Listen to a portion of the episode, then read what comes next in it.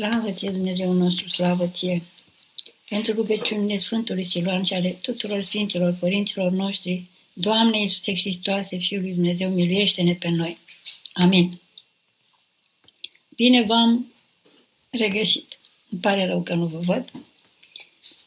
O să continuăm cu, un mic, cu încă o mică parte din cuvântul Sfântului Iustin Popovici. Am văzut data trecută ce înseamnă că Logosul, cuvântul lui Dumnezeu s-a făcut trup și am văzut ce consecințe are pentru noi, ce înseamnă faptul că simțirea omenească în el s-a îndumnezeit și că simțirea noastră al fiecăruia este iad sau rai în funcție de cum alegem noi să trăim în el sau fără el. Pentru că fără Hristos, fără să fim în Hristos, fără să fim în cuvântul lui Dumnezeu care s-a făcut trup pentru noi, suntem în iad. În El, în Hristos, în cuvântul lui Dumnezeu întrupat se găsește raiul, în timp ce în afara lui este iadul.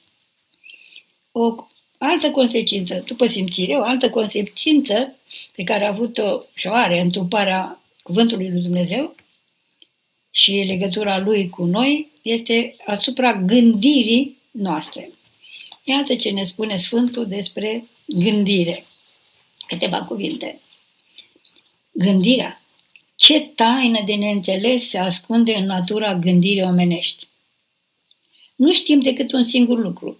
Atât de neînțeleasă e gândirea, încât de îndată ce începe să se gândească la gândire, omul este cuprins de amețeală. Cât din noi n-am amețit așa, încercând să vedem de unde ies gândurile. Eu am amețit de multe ori și cred că și dumneavoastră. De unde ies gândurile? Da? Din gândire. Și gândirea unde Când cercetează originea și natura gândirii omenești, omul riscă să-și piardă mințile dacă nu-și găsește refugiul la Dumnezeu, Logosul, la Dumnezeu, om, Hristos și Dumnezeu, singurul în care taina gândirii își găsește dulceața ei. Despărțită de Dumnezeu cuvântul întrupat, Gândirea omenească își pierde sensul, rațiunea, căci în esența ei inițială ea are un caracter logosic, hristic. Pentru mine, zice Sfântul Gândirea, orice gândire este chinul cel mai mare care există sub cer, până ce nu se transformă în gândire de Dumnezeu, în gândire de Hristos, adică până ce nu se logosifică și raționalizează în, ad- în adevăr. Gândirea este iad dacă nu se transformă în gândire de Hristos. Ne temem de ea, dar uite cât stăm în el acum. Fără Dumnezeu, Logosul, gândirea omenească se găsește continuu într-o demență alogosică, fără, fără rațiune, în acel delir în acea smintită autoasigurare satanică, gândirea pentru gândire, așa cum se spunea artă pentru artă. Gândirea omenească e coruptă de păcat în tocmai ca și simțirea. Unicul doctor și unicul remediu al acestei nebunii este Dumnezeu omul, pentru că El este Dumnezeu Logosul, Dumnezeu cuvântul întrupat. În El și prin El s-a dat și s-a asigurat gândirii omenești posibilitatea infinitei de săvârșiri dumnezeiești. El s-a făcut om tocmai pentru ca să nu lase planeta aceasta condusă de rațiunea umană, să devină definitiv și ireparabil o adevărată casă de nebuni. N-ați observat că atunci când se îndepărtează de Dumnezeu Logosul întrupat, continentul european se scufundă în barbarie, în nebunie, în antropofagie civilizată, în funeste războaie de exterminare. Un om înghite alt om, un popor alt popor, o rasă altă rasă. Aceasta este gândirea umană și acestea sunt roadele ei dacă nu suntem în Hristos. Acum aș vrea să lămurim un pic. Deci avem gândire și gând. Gândul este produs de gândire. Uh, uh, gândul omenesc se naște din gândire. La mine în sat se spunea despre cineva care spunea o prostie, ce e fătașul ăsta mintea. Deci un cuvânt înțelept. Se naște cuvântul din gândire, din minte. Iar mintea omului, după învățătura părinților noștri, este, are două realități, două dimensiuni. Este mintea ca în ființa ei, mintea ca partea înaltă a sufletului, în ființa ei și în substanța ei aceea spirituală și mintea ca lucrare. Aici intră gândirea, raționa, rațiunea, socotința noastră, aici intră intuiția, comparația, toate lucrările pe care le face uh, mintea noastră. Acestea sunt lucrări. Rațiunea ca lucrare prelucrează ceea ce oferă mintea, ceea ce oferă gândirea. Mintea, pe de-o parte, se comunică ființei umane și prin ființa umană celorlalți prin gândire și apoi prin gânduri și faptele pe care le facem datorită gândurilor și pe de altă parte se duce la simțirea noastră, da? ca să cunoaștem și prin simțirea noastră și mai este o lucrare a minții care este o vedere. Avem mintea aceea ca substanță, mintea nu se numește în limba greacă, cei care mă cunoaște știți că v-am tot chinuit cu nusul ăsta, da? Deci mintea este, o, este organul cu care omul intră în relație cu Dumnezeu. Pe acolo intră harul, pe acolo intră energia necreată. Cu nusul, cu mintea aceasta îl vedem pe Dumnezeu în adâncul nostru, nu vederea cu ochii ăștia. Îl vedem pe Dumnezeu și primim înțelesuri de la El.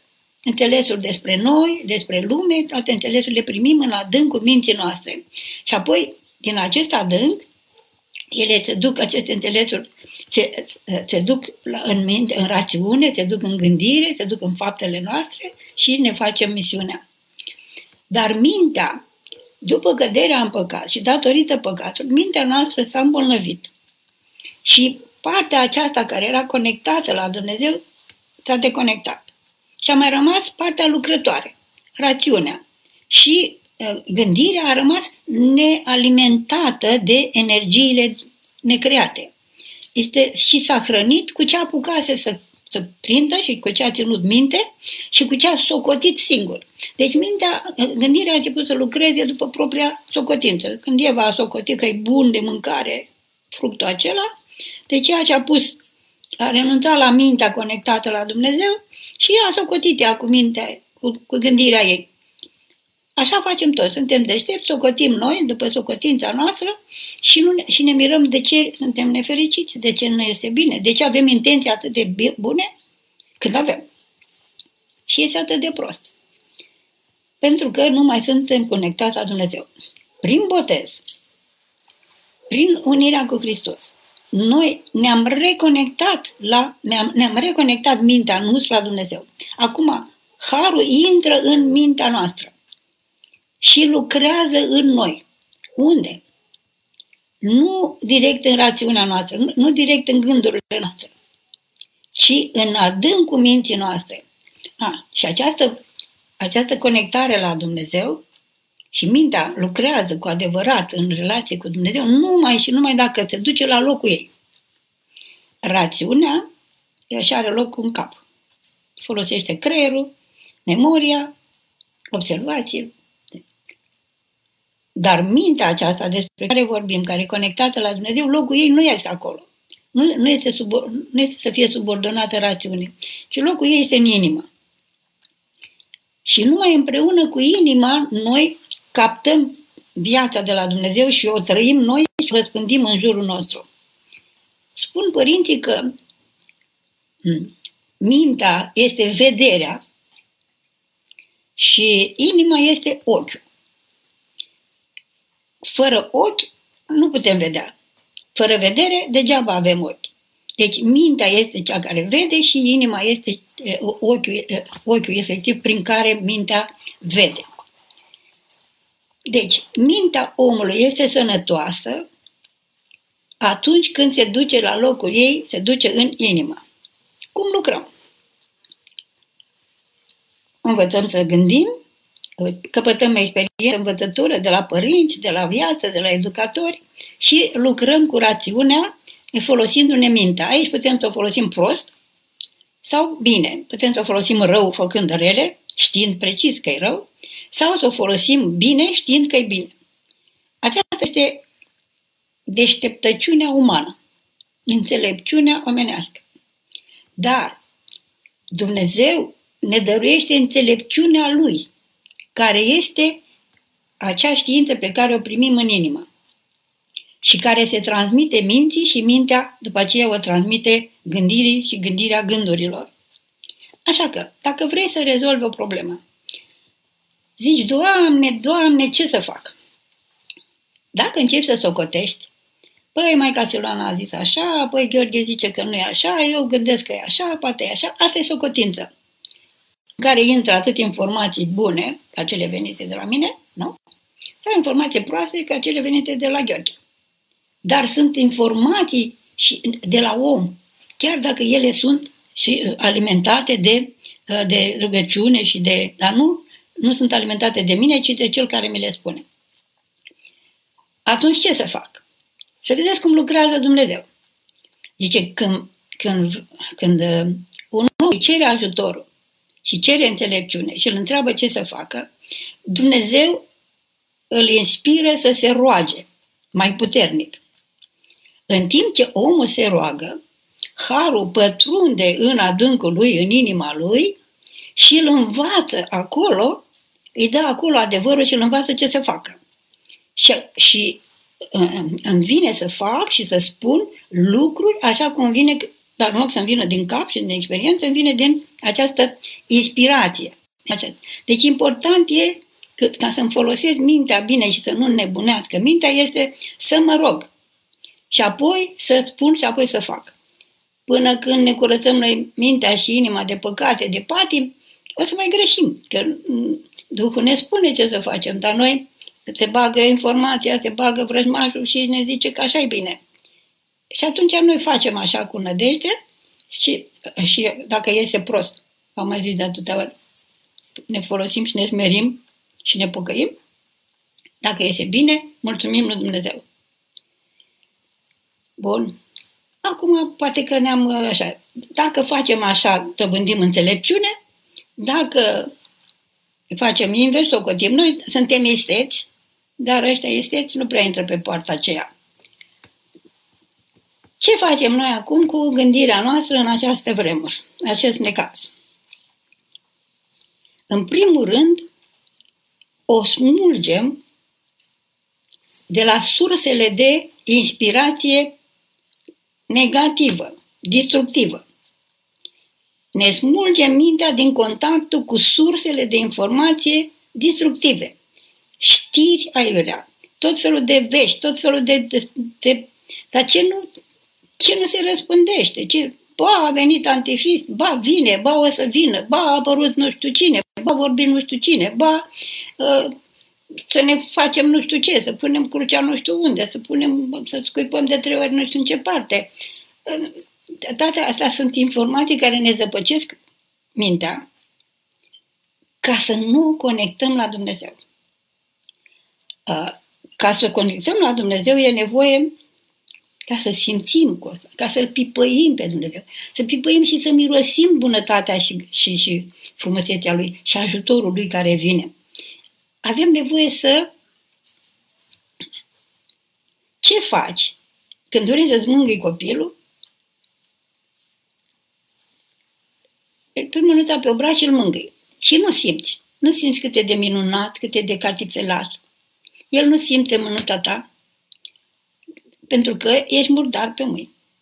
Dacă te speli bine, ai să vezi că simțirea ta e mai fină. Da? Mintea la fel. Dacă e murdară, nu simte prezența lui Dumnezeu, nu simte ajutorul lui Dumnezeu, ba mai mult decât atât, îl alungă. Da? Îl alungă pe Dumnezeu. Deci ne curățim mintea. Prima cale. Ne închidem canalele de informație nu și pe aia inutilă, dar mai ales pe cea destructivă. Altă metodă de curățare a minții și a inimii.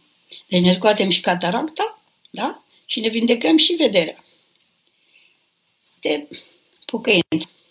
Așa că vom mai zis despre ea. Hai să vedem concret cum facem, cum începem din mâine, de, din seara asta. Să ne pocăim. Ne legăm gândirea de Dumnezeu.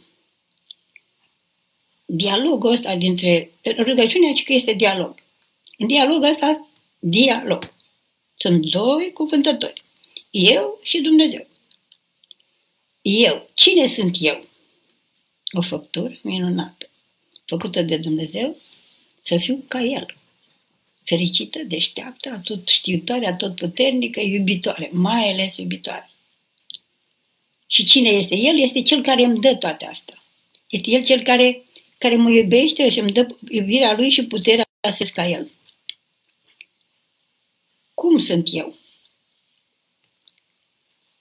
Ce am făcut eu și ce fac eu de mă despart de El? Și aici facem primul act al pocăinței.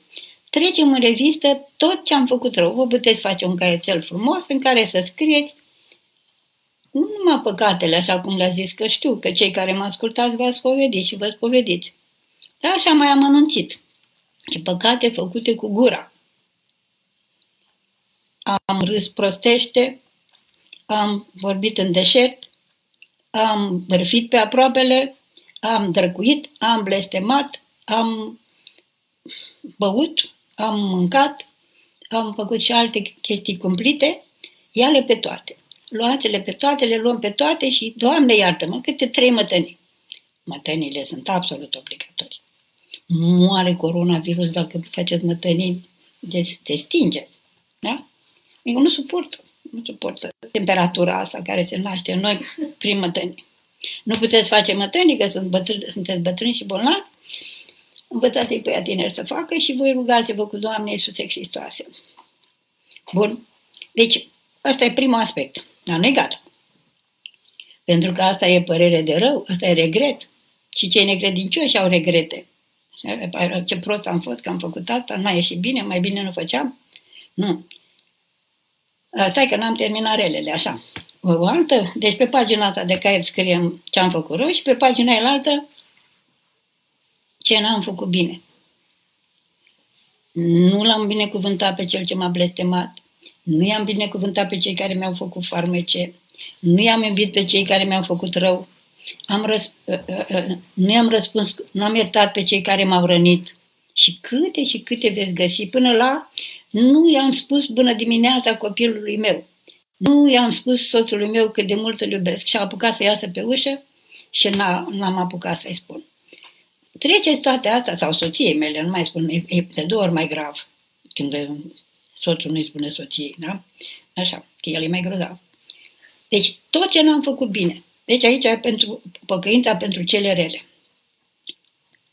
Acum, o altă filă în care să punem tot ce am făcut noi bun. Și să conștientizăm că tot ce am făcut bun e darul lui Dumnezeu și eu nu i-am mulțumit. Câteodată zic, Doamne, mulțumesc că am reușit. Dar tot, tot ce am făcut, tot ce, am, ce e bun în viața mea, de la faptul că încă respir, de la faptul că am văzut răsăritul soarelui, că am florit o lalea în grădină, că, deci tot, tot ce se întâmplă este darul lui. Și dacă nu trăim toată viața, tot ce nu este perceput ca darul lui Dumnezeu este iad. Da? Deci, aceasta este jumătatea pocăinței, partea mea. Partea lui Dumnezeu. Tot, tot, tot în capul, tot în, în gândul meu. Cine este Dumnezeu? Ăsta sunt eu. Cine este Dumnezeu? Este cel care spune păcatele tale Iată, numai cât ai scris tu acolo și ce multe sunt, dar câte nu știi și câte fără tine. Păcatele tale, cât ar fi de multe, se pot număra. Mila mea nu se numără. Greșelile tale pot fi cumplite, dar mila mea n-are margine. Iubirea mea n-are margine. Până nu-L vedem pe Dumnezeu așa, n-am pus început pocăinței. Ăsta este Dumnezeu nu vrea de la noi decât să ne pocăim, adică să îndrăznim, să-i spunem, Doamne, iartă-mă. Sunt cel mai mare păcătos, sunt cea mai mare păcătoasă, am făcut rele cumplite sau măcar sunt de o nesimțire, cum nu există alt nesimțit, altă nesimțită ca mine, dar tu vrei să mă vindeci, tu vrei să, să, să mă, tu mă iubești. Deci, partea a doua a păcăinței este această îndrăzneală. Să îndrăznim să-i cerem iertare, să îndrăznim să-i cerem vindecare. Ei, dacă noi ne-am adunat 10, da? Sodoma a scăpat dacă erau 10. Dacă noi ne-am adunat și ne-am pocăit în felul acesta și ne-am, ne-am, și ne-am, și am, am jertfi de la, am jertfi pentru, pentru mântuirea noastră și a neamului omenesc și a lumii întregi. Am jertfi din ale noastre, totul s-ar schimba și mulima ar dispărea foarte repede. Ce să jertfim? Ce am eu să jertfesc? Sigur, fac milostenie, fac lucrurile așa. Ce să jertfesc? Care este dușmanul meu cel mai mare? Confortul. Suntem din ce în ce mai bolnavi din punctul ăsta de vedere. Scaunul e prea tare, patul e prea moale, aerul e prea cald, vezi că mă trage curentul, nu avem asta, nu avem asta, mă doare nu știu unde, mă ciupește nu știu cine. Deci tot timpul ne fățăim, ne agităm, ne mișcăm ca să stăm mai bine. Iar când stăm bine și avem confort, să stăm ca în brațele lui Dumnezeu, să-i mulțumim. Doamne, Tu mă odihnești acum. Da. Eu acum de bătrână, am suferit copil fiind, de foame, de frig, de muncă, de... și acum sunt răsfățată. Și mă simt vinovată și nu știu ce, dar a venit gând de liniștire, Dumnezeu mă răsfață acum. El mă răsfață. Tu îmi dăruiești ceva, dar El îți dă ție inima să-mi dăruiești ceva. Deci tot ce am să trăiesc ca pe un miracol, ca pe o, o iubire concretizată a lui Dumnezeu față de mine și să-i mulțumesc. Iar când dispare, să-i mulțumesc din nou. Să-i mulțumim lui Dumnezeu și în necazuri. Aici este o folosire sănătoasă a gândirii noastre. Dacă atunci când avem necazuri, îl uităm pe Dumnezeu, gândirea noastră este în iad și viața noastră este iad. Dacă ne conectăm la El atunci și zicem, Doamne, Tu știi de ce mi se întâmplă asta. Tu m-ai anunțat din timp. În lume necazuri veți avea. Dar, drăznici, eu am biruit lumea. Doamne, dăm să intru în biruința ta. Iar Sfinții Părinți ne învață, bucurați-vă în necazuri. Da, luați un necaz și ziceți, Doamne, acum, iată ocazia să trăiesc această mira, acest miracol, să mă bucur. Dăm, Doamne, bucuria în acest necaz. Și o să vedeți ce minuni mi se întâmplă. deci, gând, gândul nostru poate fi imediat vindecat, scos din iad, prin chemarea lui Dumnezeu. Ai greșit, ți-a venit un gând rău. Doamne, iartă-mă. Ți-a venit un gând bun. Mulțumesc, Doamne. Îți place ceva. Slavă ție, Doamne, slavă ție, Doamne. Și atunci totul este scos din iad și adus în rai, intrat în Hristos și ne pregătim pentru rai. Mulți îmi scriu zilele astea și mă întreabă ce să facem în vremurile astea, că vine, că vine, că e sfârșitul lumii, că ne urmărește, că ne înregistrează, că ne... că ne, ne, ne, ne, ne, ne, ne, ne, ne, ne, ne. E, e sfârșitul lumii? De când a venit Mântuitorul, tot sfârșitul lumii e și ar putea să mai dureze timp, dar e sfârșitul lumii. E, e, acesta e sfârșitul? Nu cred. He, ar fi prea ușor. Vor fi lucruri, vor fi situații și mai grele. Mult mai grele. Eu nu sunt uh, oracol, eu nu sunt uh, vizionar. Eu vă spun ce spune, ce, ce spune revelația, Sfânta Revelație. Da? Acestea și mult mai rele decât acestea vor fi. Ce avem noi de făcut este să ne pocăim. Așa zice în Apocalipsă. Oamenii fugeau, se plângeau, se adăpăsteau, căutau crăpături în care să intre, așa, îl huleau pe Dumnezeu, dar nu se pocăiau. Noi să ne pocăim. Da, mai că, dar știți, sunt unii care ne, ne reclamă că am tras cu lopotul, ne reclamă că nu, nu așa, că nu, nu știu ce și nu știu cum. Păi, uite cum ne-a furat dragul și pe noi. Păi îl fură că ne, că ne urmărește și ne urăște și pe tine te fură că îl reclam pe el, la Dumnezeu. Roagă-te, Maica, să ne rugăm, măicuță. A zis cineva ceva rău, Doamne, miluiește-l și pe el și pe mine, că toți suntem lucruri mâinilor tale. Da? Aceasta, da, vine sfârșitul lumii, da, vine Antichrist. Mai oameni buni, dar vine Hristos.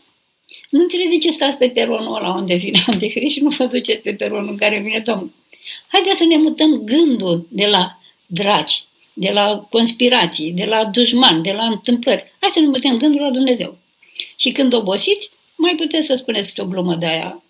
Că mai, mai primiți și glume și unele sunt bune, așa, și mai, mai râdeți. Mai faceți hate necaz, râdeți de voi, dar rugăciune, pocăință, strigați la Dumnezeu și să ne pocăim, de exemplu, pentru de câte ori am fost la biserică și ne zbura gândul în toate direcțiile.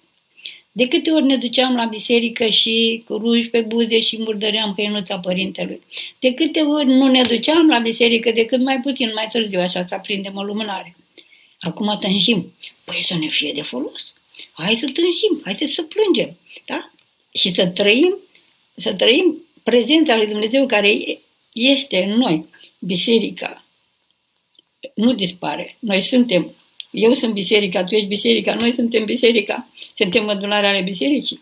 Și biserica e înăuntru, în inima mea, acolo, în inima mea, este liturgia. Doamne Iisuse Hristoase, miluiește-mă! Să ne ducem mintea, gândul în inimă. Doamne Iisuse Hristoase, miluiește-mă! Doamne Iisuse Hristoase, miluiește Tu zi așa ca prostul și Dumnezeu lucrează ca deșteptul în adânc și să vezi ce deștept ești după aia. Asta e, asta e calea lui. Oh, văd că tot puneți întrebări, o să mă opresc și o să vă răspund.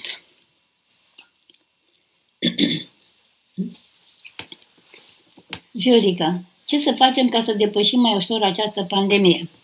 Nimic, nu aveți nimic de făcut. Nu putem depăși mai ușor. Renunță la dorința de a depăși ușor. Este greu. Ție ți-e ușor? Mie mi-e ușor? Nu sunt încă bolnavă? Mai am încă ceva de mâncare? Să mă gândesc la cei cărora le este greu. Ne e greu, mai că este greu, măicuță. Nu avem ce face decât să ne luăm crucea și să-L urmăm pe Hristos. Bucură-te că Dumnezeu ne-a onorat să trăim aceste vremuri. Dacă suntem creștini, iubita. Dacă nu, mai ca nu știe cum să ne fie ușor. Nu? N-am cum. N-avem cum. Și să ne purtăm greu. Greul ăsta devine ușor când e luat de Hristos. Da? Zice, luați jugul meu că este ușor, și, că este bun și povara mea că este ușoară. Care e povara lui? Păcatul meu. Păcatul meu mă pasă, datorită păcatului meu mă îmbolnăvesc, datorită păcatului meu m-a lăsat nevasta, datorită păcatului meu mi se întâmplă atâtea necazuri. Dar el ridică păcatul, să ridică povara și atunci viața mea devine ușoară. Deci asta e calea. Să primim greu, să primim ca pe cruce și să-L chemăm pe Domnul mea și atunci este ușor cu el. Maica, Jana, Maica, atunci când mă rog, gândurile nu-mi dau pace. Ce să fac? Să insisti, să te rogi. Nu te-ai rugat de mult? Te-ai rugat. Așa fac gândurile, ne atacă. Dar există gânduri și gând.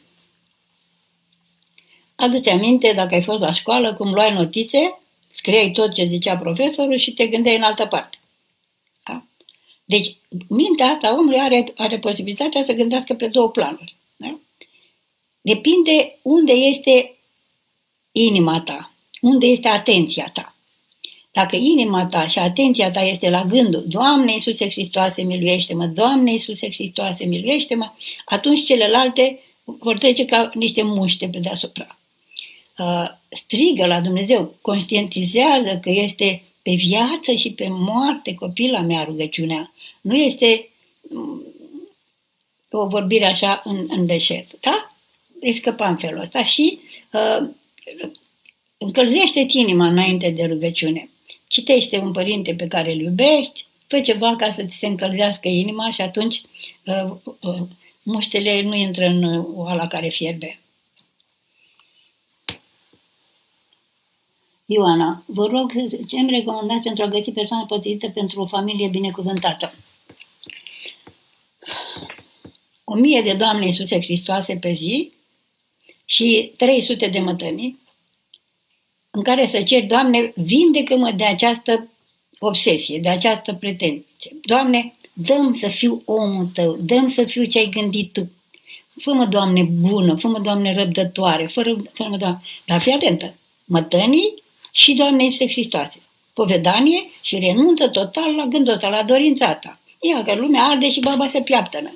Acum nici nu poți să te măriți, că n-ai unde să te duci să te cunoști. Stai să treacă pandemia. Până atunci fă mătănii și închinăciuni, da? Și o să, o să te... Dar schimbă-ți viața, schimbă-ți atitudinea față de Dumnezeu și de viață iubita. Elena? Elena, de ce botezul nu ne scapă de păcatele neamului ale părinților, bunicilor? Dacă ne-am botezat, de ce mai tragem totuși și pentru păcatele până al șaptele neam? Niciun păcat al bunicilor tăi, de părinților tăi, nu sunt păcatele tale. Păcatele lor sunt păcatele lor. Noi nu le moștenim, da? Păcatul nu se moștenește. Ce se moștenește? Uite, să zicem că Uh, bunicul a fost pe front, a fost a desfrânat și s-a îmbolnăvit de sifilis. Și urmașii lui sunt bolnavi de sifilis sau boli grele, boli grele datorită acestei moșteniri. Sifilisul moștenim noi copila și nu desfrânarea, nu păcatul desfrânare. Până avem noi grijă să-l facem noi singurei. Deci, noi, noi, noi moștenim firea îmbolnăvită de păcat. Păcatul are și dimensiunea de boală. Prin păcat, firea se îmbolnăvește. Această fire bolnavă noi o dăm mai departe urmașilor noștri. De ce? Pentru că suntem una. Și ce vrea Dumnezeu de la mine? Să mă pedepsească pentru păcatele strămoșilor mei? Nu. Ci să te mântuiești așa râios cum ești, așa sifilitic cum ești, și tu și tot neamul tău că na, neamul n-a putut să se ducă la... Nu s-a spovedit. Iată, tu ești ales, aleasă, să zici, Doamne, iartă pe tata aia, iartă pe mama aia, iartă pe tata, iartă pe mama, iartă pe toți neamul meu și iartă-mă și pe mine păcătoasa. Și în felul acesta te vindești și tu și nu mai tragi nimic. Dar dacă te simți victimă și te plângi mereu și tot cauți ieșiri, atunci rămâi nevindecată copila mea iubită.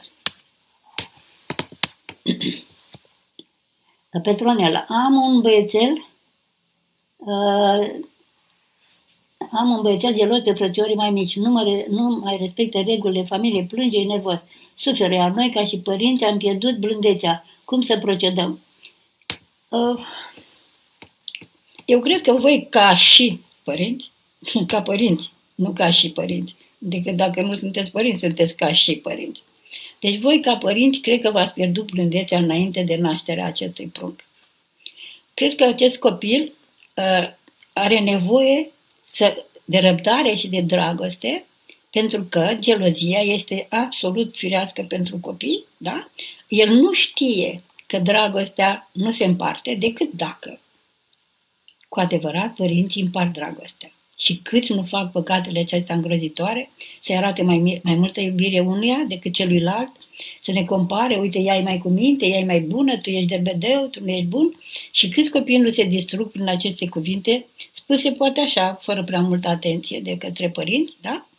Și răbdare, răbdare, asigurați că iubiți și încet, încet se vindecă. Dar cereți la Dumnezeu dragoste și răbdare. Uh, Marie Bălan, ce facem dacă nu ne-am spovedit? Păi fă caietele astea, cum îți spuneam, și după aceea fă un rezumat așa și întreabă pe duhovnicul tău ce să faci. Dacă n-ai încă un duhovnic, uh, când te duci la cumpărături sau așa, vezi o biserică, sunt afișate numerele de telefoane ale părinților și întreabă un părinte ce să faci. Povedește-te înaintea lui Dumnezeu, plângi pentru tot ce ai spus și va rândui Dumnezeu să ajungi și la Sfânta Taina a povedaniei, la dezlegare. N-ai să mori cu păcatele. Da? În cazul, Doamne ferește, grave, duhovnicul vine acasă. Lili? Să rum- nu. Elena. Doamne ajută mai că de ce nu pot citi Biblia? Am început de multe ori, dar nu merg prea departe. Păi uite, gata, nu mai începe. Pornește de unde ai rămas. Cât de puțin. Citește, silește-te și citește. Citește întâi Noul Testament, copila mea. Ca să îl cunoști pe Domnul și roagă-te înainte, Doamne, luminează-mă, Doamne, dăm să te cunoști și să te iubesc. Și după ce citești odată Noul Testament, vei putea să citești și Vechiul Testament. Vrăjmașul se împotrivește, fetița mame. Dar tu să nu te lași, să perseverezi. Da? Chiar dacă nu înțelegi nimic, tu citește. Știți povestea aia cu un călugăr se duce la stare și spune, Părinte stare, eu nu mai stau la, când citiți din Sfânta Scriptură, nu mai citesc pentru că pe mine, eu nu înțeleg, sunt prost și nu, nu înțeleg. Și nu are rost să pierd timpul, mai bine mă duc să fac mătării. Tare îi spune, te fiindcă mi-ai cerut asta, ai canon ca trei zile să uzi grădina de zarzavat cu coșul de nuiele de la grajd. Asta zice, era, îți bate joc de mine, e stare, îți face uz de putere, ce să fac? Mai duc. Se duce, ia coșul, care apă, până la grădină, nu mai rămânea nimic în coș, după trei zile vine, face metanie, am făcut canonul. Și ai înțeles acum că trebuie să asculți cuvântul lui Dumnezeu? Iartă-mă, părinte stare, dar am înțeles că degeaba. Cum l-a stat apa în coș, că era să mor și eu de o teneală și, și grădina neudată, așa nu stă cuvântul lui Dumnezeu în mintea, în mintea mea. Și starețul zice, ia uite-te, părinte, la coș. Cum arată? La început era plin de baleg. Acum era curat, strălucitor. Ei, părinte, uite așa cuvântul lui Dumnezeu pe unde trece curăț. Vă spuneam și adineaori că lucrează Dumnezeu în adâncul inimii mele și până când și, și se ridică de acolo această schimbare, se ridică din adâncul meu, din inima mea. Și nu vine mie așa de dat o viziune de ea ca la baba. Da? Hai, curaj, nu te lăsa. Uh, să rămână Maica Siloana. Cum ar trebui să procedăm, mai ales acum când o persoană cu grad de conducere de exemplu, director văd că se precipită, se uită doar pe directive și legi, nu și la oameni pe care conduce, se gândește doar la scaunul lui. Eu una nu prea pot să tac atunci când văd o nedreptate așa, mă, mă trag antebăi. Cum trebuie să procedez? Să nu taci. Să nu taci. Să zici, Doamne Iisuse Hristoase, miluiește-l pe șeful meu. Doamne Iisuse Hristoase, în gând, că dacă aude se supără. De? Doamne Iisuse Hristoase, binecuvintează pe șeful meu. Doamne Iisuse Hristoase, are răspundere, e speriat, e îngrijorat. Nu mă mai vedeți pe mine, dar măcar eu să-l văd pe el. Doamne, miluiește-l, Doamne, nu-l părăsi, Doamne, binecuvintează-l. Și să-mi scrii cum, cum e după trei zile. Hai să vezi. Anca, ce psalm să citim, mai ca să fim calmi și neîngrijorați? Toată psaltirea, mai că pe rând așa, chiar dacă nu ești calmă, să citești psaltirea, citești cât poți, pui semnul de rămas, mergi mai departe. Îngrijorarea să-L chem pe Dumnezeu în el să-i arăți lui Dumnezeu, Doamne, sunt atât de îngrijorată, Doamne, nu știu ce să mă fac, Doamne, ajută-mă, Doamne, ă, ă, ă, îți dau ție grija mea. Și nu primi, nu lăsa grija să-ți intre în inimă, pentru că grijile din inimă împiedică să intrăm în relație cu, cu Dumnezeu. Calmi, să nu ne isterizăm. Încolo respiră și tu calm, așa liniștit, când vezi că te apucă isteria, agitația prea mare. așa din burtică, știi, din diafragmă, nu? Și ca ăsta, așa, da? Și, Doamne Iisuse Hristoase, pe inspirație, miluiește-mă pe mine păcătoasa pe expirație. Și uite așa, ai să te calmezi, iubita mea, da? Să, să trăim și să murim frumos, salta mame. Ma, Edi? Vă urmăresc cu drag, îmi place foarte mult cum vorbiți și gândiți și încerc să învăț câte ceva din ceea ce spuneți. Așa se face. Deci, să spui, Doamne, miluiește-mă, Doamne, să Hristoase, miluiește-mă și să te duc acolo în adânc și prostul moare și deșteptul se deșteaptă. Asta e tehnica. Da? Că, mie că v-am spus că părintele meu mi-a zis când îl întrebam lucruri de astea, cum mă întrebați voi pe mine și mai mari decât atâta, zicea, rugăciunea te va învăța, rugăciunea Doamne este Hristoase, miluiește-mă. Ce să înveți într-o rugăciune ca asta? Și Sfântul, Sfântul meu iubit acum, Calist Patriarhul, zice Că așa îl învață Dumnezeu pe om. Îi dă rugăciune, omul se roagă și el îl învață acolo în adâncul inimii și învățătura aceea devine a mea. Vindecă lăuntru meu care, care vindecă mintea din care se nasc gândurile. Că așa tu poți să bagi gânduri frumoase, să zici, sunt frumoase, sunt deci, gândirea pozitivă. Ce înseamnă gândirea pozitivă? Gânduri pozitive. Gânduri ar fi pozitive, dar masa e negativă. Da? Așa că așa să faci, băiatul meu drag. Că cred că ești băiat, nu? Mariana, ce să facem dacă până acum nu am învățat copiii să meargă la biserică? Acum am început să merg eu și aș vrea să vină și ei. Simt că prind o lumânare și pleacă. Eu le spun, dar mă ceartă că, am, că nu au timp să meargă. Ce să fac? Acum stați în casă. Ce să faceți? Te, te va vedea cum te rogi, cum faci mătănii și cum te închini, da? Și nu-i cicăli.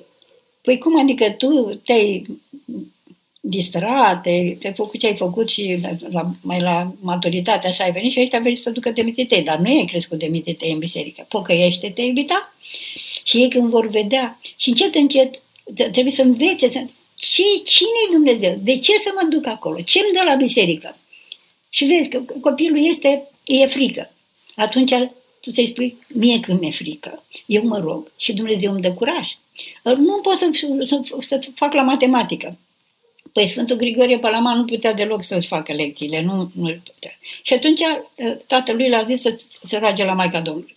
Și el zicea, Maica Domnului luminează-mă. Și a ajuns cine a ajuns.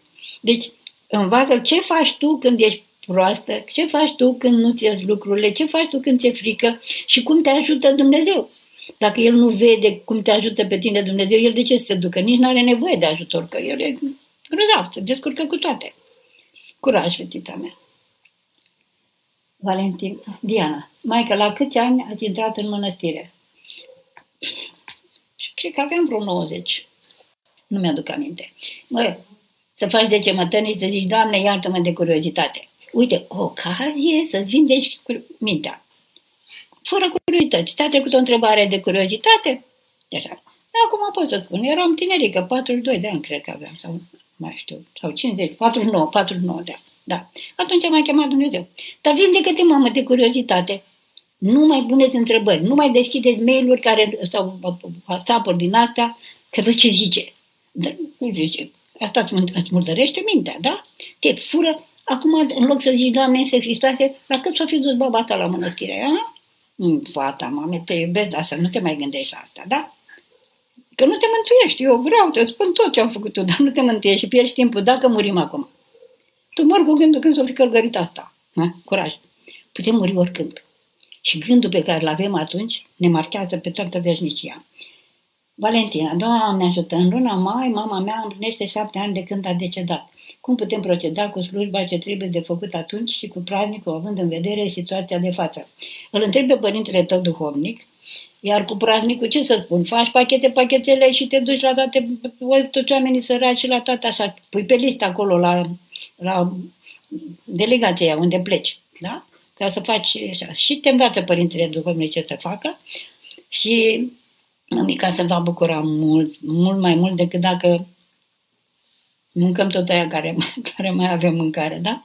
Te îmbrățișez. Dumnezeu să o odihnească pe mămica ta și pe mea. Gina, e adevărat că cel ce se ceartă în fiecare zi spune rugăciuni la diavol? Ar fi ar fi mai ușor. Dănțuiește cu diavolul. Desfrânează cu diavolul. Nu zice doar rugăciuni. Rugăciuni zici numai atunci când zice firea dracului. Asta e o rugăciune. Vino mai aproape că vreau să fac ceva, vreau să, să, să-mi faci ceva rău. Când te cerți, faci voia lui și te infestezi, iubita mame, iubitul mame, te infestezi de răutatea lui. Doamne, scapă-ne, Doamne. Uite, dă-i jertfă lui Dumnezeu. Când îți vine să te cerți, să zici, Doamne, hmm, îți, îți dăruiesc ție, îți dau, dau, mă jerfesc eu, îmi jerfesc această poftă de a mă răcori. Da? Și te chem pe tine. Și după ce respiri liniștită și te îi spui celuilalt ce ai de spus fără să te cerți. Hm? Se vede că se poate. Dracu zice că nu se poate. Dumnezeu zice că da. Depinde pe cine chemi. Mihaela. Doamne ajută măicuță, sunt însărcinată în șapte luni. Iubirea, te pup eu pe burtică. Așa, să mă purtați în rugăciunea dumneavoastră. Mihaela Nicoleta din Cluj. Doamne Dumnezeu, ajută-mă să o port pe Mihaela în rugăciunea mea. Apoi eu te port aici, că Doamne Iisuse Hristoase miluiește, mă intră toată lumea să știe într-o bobiță de asta, ești și tu. Am învățat și eu de la un părinte din Muntele Ato, zic și eu așa ca să dau bine la televizor. Oh, s-a, s-a închis mai ca asta. Valentin, de ce avem tendința de a crede în idei greșite, cu toate că avem la dispoziție o mulțime de informații și chiar și atunci când ne se demonstrează în față cu argumente că ceea ce eh, gândim e greșit? Era o, o vorbă că cioara crede că puii ei sunt cei mai frumoși. Gândurile noastre sunt cele mai grozave. Păi asta, asta a născut mintea mea și ale mele. Eu sunt cioară, puiul meu e cioară, suntem frumoși amândoi. Deci mintea mea e murdară. Tendința asta vine de la faptul că mintea mea e bolnavă, e murtărită, e intoxicată. Și atunci roagă-te, pocăiește-te, strigă la Dumnezeu și fă poruncile Lui, mătănii și mătănii, da, mătănii și pot, și ai să vezi că încet, încet mintea se așa și scapi de această obișnuință, de această, e obișnuință mai ca. Uh, ne-am obișnuit să fumăm, ne-am obișnuit să mâncăm uh, glutamat, oțrăvuri, să ne-am obișnuit și ne și fac plăcere. Așa și cu gândurile astea. Sunt un glutamat din ăla spiritual. Uh, Mihaela, să rog, ce cărți ne recomandați după Sfânta Scriptură pentru noi tineri pentru a ne apropia de Domnul și să ajungem la un echilibru? Uh, uh, vă răspund eu pe mail, pe undeva, întreabă-mă pe mail, că nu pot eu să caut acum în bibliografie uh, și Așa, și nu, nu, nu știu mama să spun acum ce cărți ai citit, depinde cine ești, ce inclinație ai, ce cărți ai mai citit, da? Dar zi așa, Doamne, ce carte să citesc eu? Păi cum te zic, Doamne, Iisus Hristoase, miluiește-mă și ai să vezi cum apare cartea de care ai nevoie. Eu toată viața mea am dorit să scriu o carte grozavă. Nu asta cum eu, că voi le scris pe asta unde eu răspund, voi le scris de fapt. Să scriu eu o carte așa. Și la un moment dat spun, uite, am să scriu o carte despre pocăință. Într-o săptămână apare o carte minunată despre pocăință. Hmm. Să scriu o carte despre dragoste. Apare o carte despre dragoste. Așa că nu te mai... Doamne, dă-mi o carte care să mă zidească acum pe mine. Dan, măicuță, ce înseamnă patriotismul? Patriotism. Pentru mine, copile, de când zic patriotism, mă tot gândesc la, la comunism și am un pic de, încă mai am un pic de alergie la patriotismul la comunist. Înseamnă să-ți iubești patria. Uh, dar uh, patriotismul e o iubire de neam. Noi suntem, uh, suntem o seminție, un neam. Și la judecată ne, ne vom duce ca neam. Deci românii la român, țiganii la țigan, poate să numească ei rom, că tot la țigan se duc acolo, așa i-a bătăzat Dumnezeu. Da? Deci fiecare ne ducem și aducem uh, uh, darurile noastre, fiecare neam. Părintele Săniloae vorbește foarte frumos despre asta. Deci înseamnă să nu uiți limba neamului tău.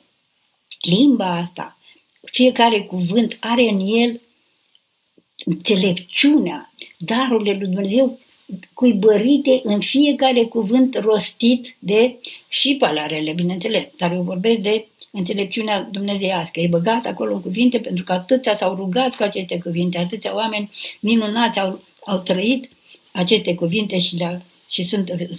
Să ne ferim să, să ne stricăm limba, să băgăm neologisme din alea, v-ați dus în Italia și acum grația, grația, grația. Zibre, mulțumesc, vă da proste, nu mai... Deci, învățați, respectați limba română, română și italiană, italiană, engleză, engleză. Dar acum nu mai spun că ce cuvinte de astea englezești sunt acum, o leu, doai de capul meu, feedback și toate alea. Acum e greu să găsești pentru toate înlocuitori, dar pentru deadline, în ăla, cum se zice? Deadline? Dislike. Dit, nu, ăla că termen. Deadline. Deadline, auzi, deadline. Nu vreau să spun că e termen, dar ca să te și pe Baba Siloana. Deci, să, să respectăm limba românească. Mai citiți ce voi pe Eminescu, pe Nichita Stănescu, pe Mare Sor de Chioaia, pe cei care, așa, uite asta să mai citiți și din, să, să, să ne și limbajul mai vechi din, din, din cărțile sfinte, limbajul bisericesc. Deci, în primul rând, să ne iubim limba, să respectăm și să-i cinstim pe strămoșii noștri, pe vitejii noștri, pe cei care au murit pentru, pentru noi, pentru uh, ca să existăm până acum. Uh, și uh, patriotism înseamnă și să iubim pe toți oamenii din lume, pe toate popoarele din lume, înțelegându-le valoarea lor și, și, și fără, fără competiția aceasta, fără eu sunt mai bun, tu ești mai prost, și mai, da? Și acest, această minunare, uimire că fiecare suntem unici, fiecare suntem diferiți și că facem pleroma, împlinim omul total, că nu poate să lipsească nimeni din, din această plinătate care vom fi la sfârșitul lumii. Mai multe să citești la Părintele Stăniraie. Ce părere aveți despre adopții, Gabriela? Foarte bună, foarte bună. Este ca o naștere, luați, Părintele vă citește rugăciunea de înfiere și e foarte, am o părere bună.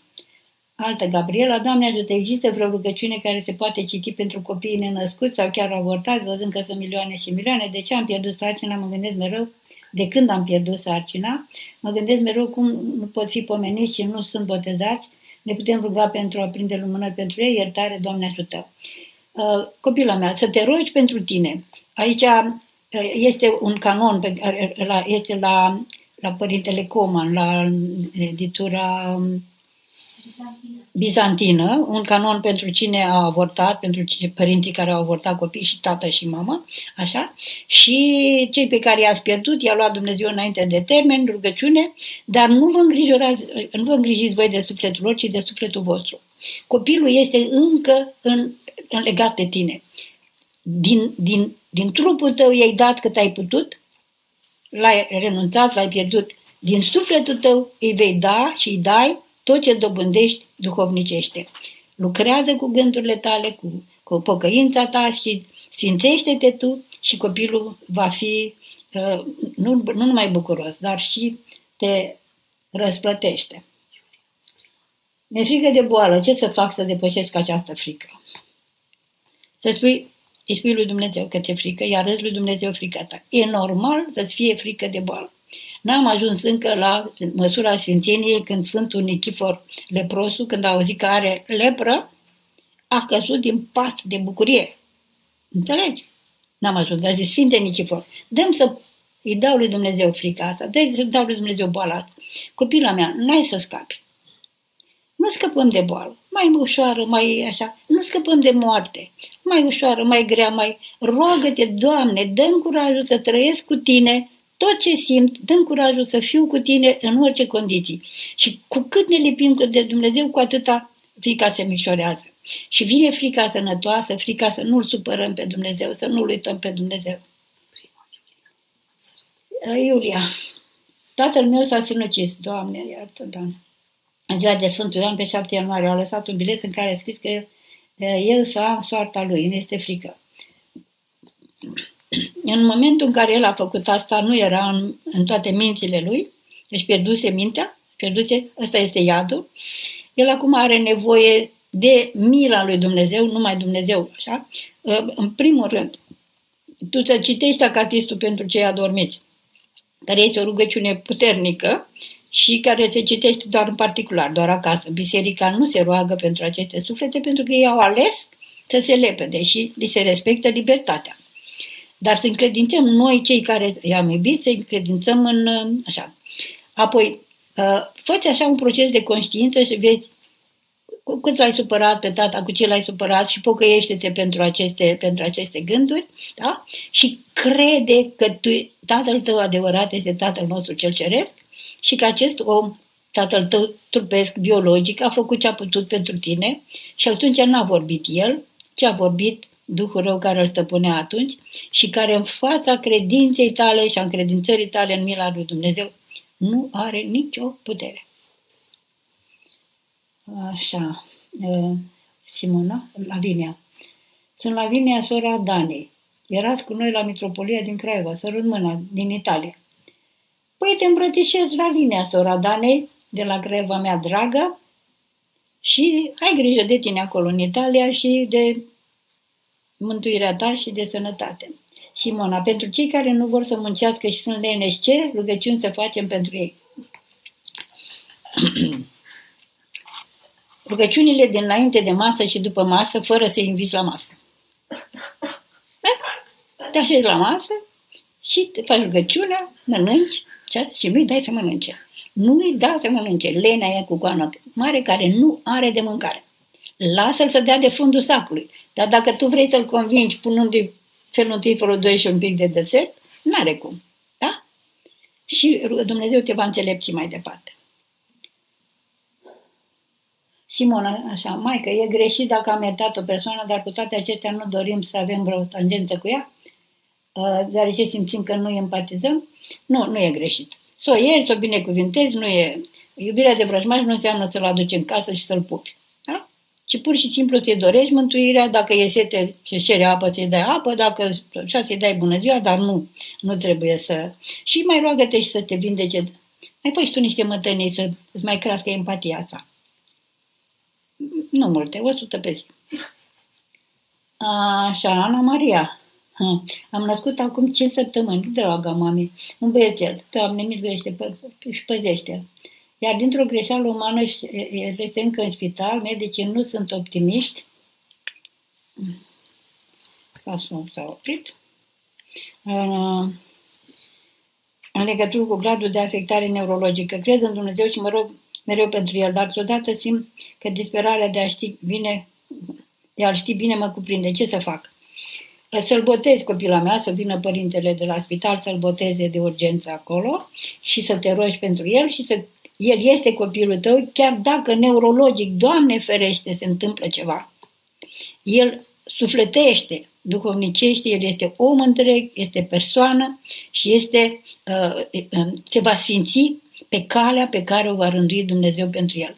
Roagă-te pentru cei care au greșit, roagă-te pentru tine dacă tu ai greșit, roagă-te pentru cei care au greșit și nu, nu nutri gânduri de, de, de, de ură și nu primi deznădejdea. Da? Doamne ajută copilul meu, o să te port în rugăciune.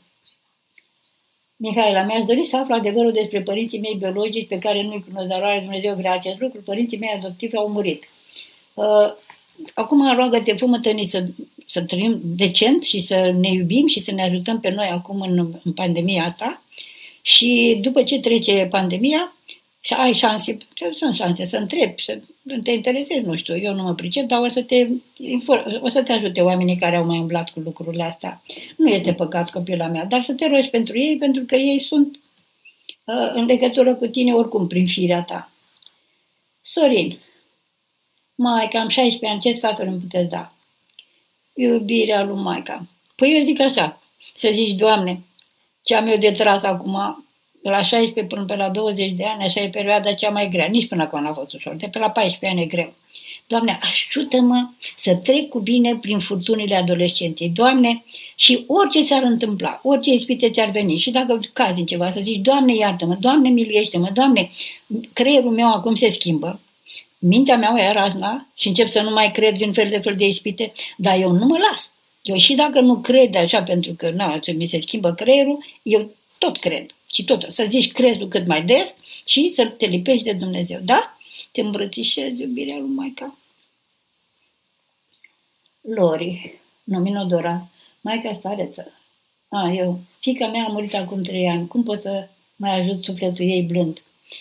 Uh, ea s-a dus direct în, în rai, s-a dus în bucuria lui Dumnezeu. Îi faci parastase și rugăciuni ca să-i arăți că iubești, ca să-ți exprimi bu- uh, uh, dragostea, da? Dar ea este, ea este bine acolo unde e și se roagă pentru tine, tu să fii bine iubita, tu să, tu să, să fii bine cu Dumnezeu, tu să fii bine cu soțul tău, cu tatăl copilei și va fi bine, da? Te îmbrățișez. Așa. Am o apăsare pe piept, fac rugăciune, dar nu mă lasă. Mă spovedez, mă împărtășesc, merg la duhovnic, cred că ar trebui să mai fac ceva. Mulțumesc!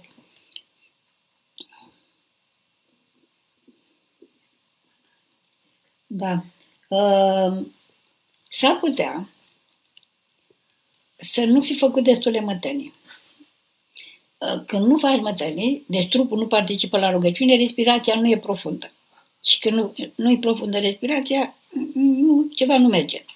De asemenea, s-ar putea ca să fie, să existe oameni în viața ta pe care nu ai iertat. Ți se pare că ai iertat, că ai uitat, că nu face nimic, dar dacă sunt oameni pe care nu i-ai iertat, cercetează bine și asta poate să te apese pe... Așa. S-ar putea să fi supărat rău pe cineva și aceea să nu te fi iertat. Pentru că tu nu te-ai cerut iertare. Cercetează-și conștiința, cere iertare, măcar în gând, scrie niște scrisori acelora pe care nu, pe care le-ai greșit și citește-le și dă-le lui Dumnezeu și gata, roagă-te pentru ei și atunci Dumnezeu va ridica aceste, aceste poveri. Iar dacă sunt oameni pe care îi cunoști, să le ceri iertare, copila mea. Uh, ce să faceți pentru a fi binecuvântați cu, cu, cu, cu un bebeluș? Uh, dragoste, după ce treacă, trece postul. Da? Deci ce face bărbatul cu femeia, cununat și binecuvântat de Dumnezeu, este o rugăciune pentru nașterea de prunci. Dacă nu vin prunci, asta este răspunsul lui Dumnezeu. Da slavă lui Dumnezeu, iubiți-vă unul pe altul, ajutați copiii care sunt săraci, flămânzi și n-au așa dați ajutor, botezați copilași, da? Elena, ce înseamnă că nu vei spune vrăjmașul tăi taina ta la rugăciunea dinainte de împărtășanie?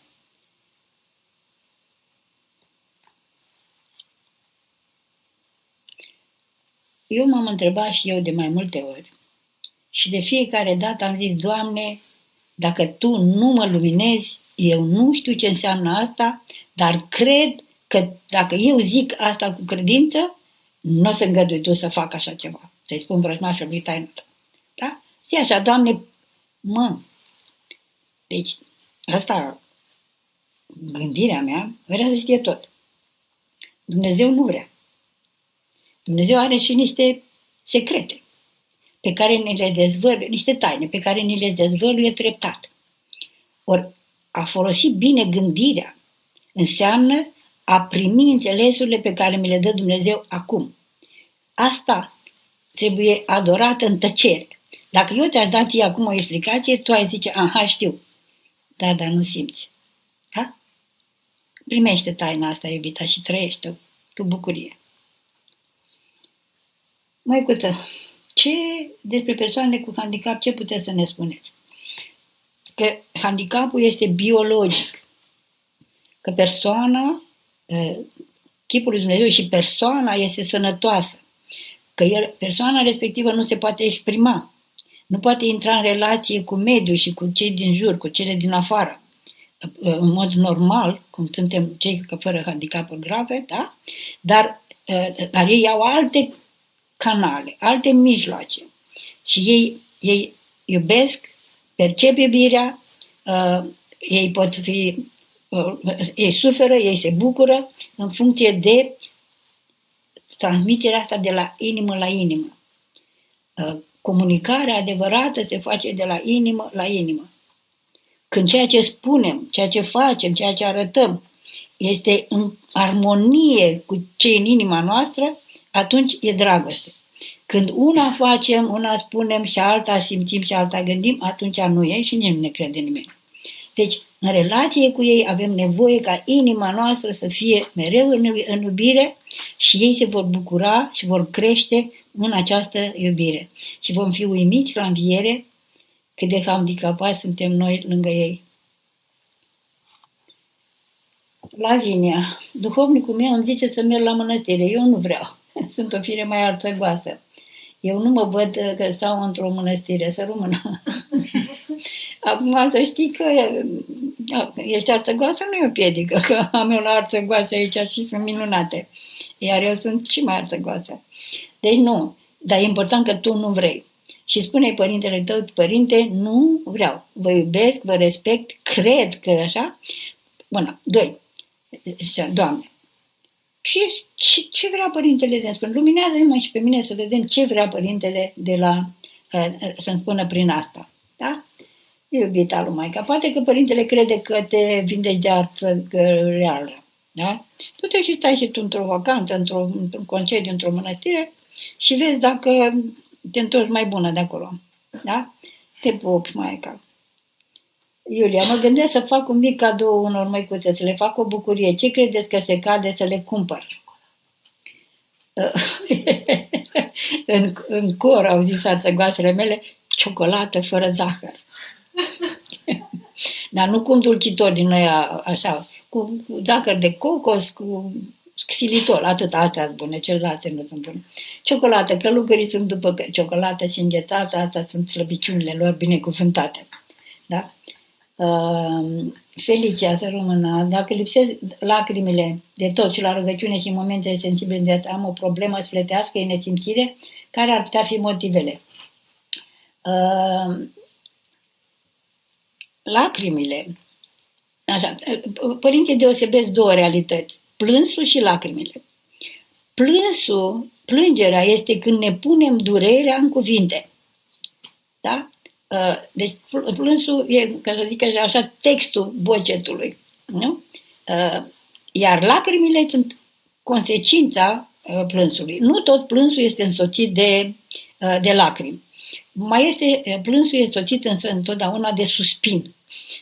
E o, da, o, sus, o suspinare din adânc. Lacrimile apar atunci când mintea se unește cu inima. Când mintea intră cât de puțin în inimă, apar lacrimile.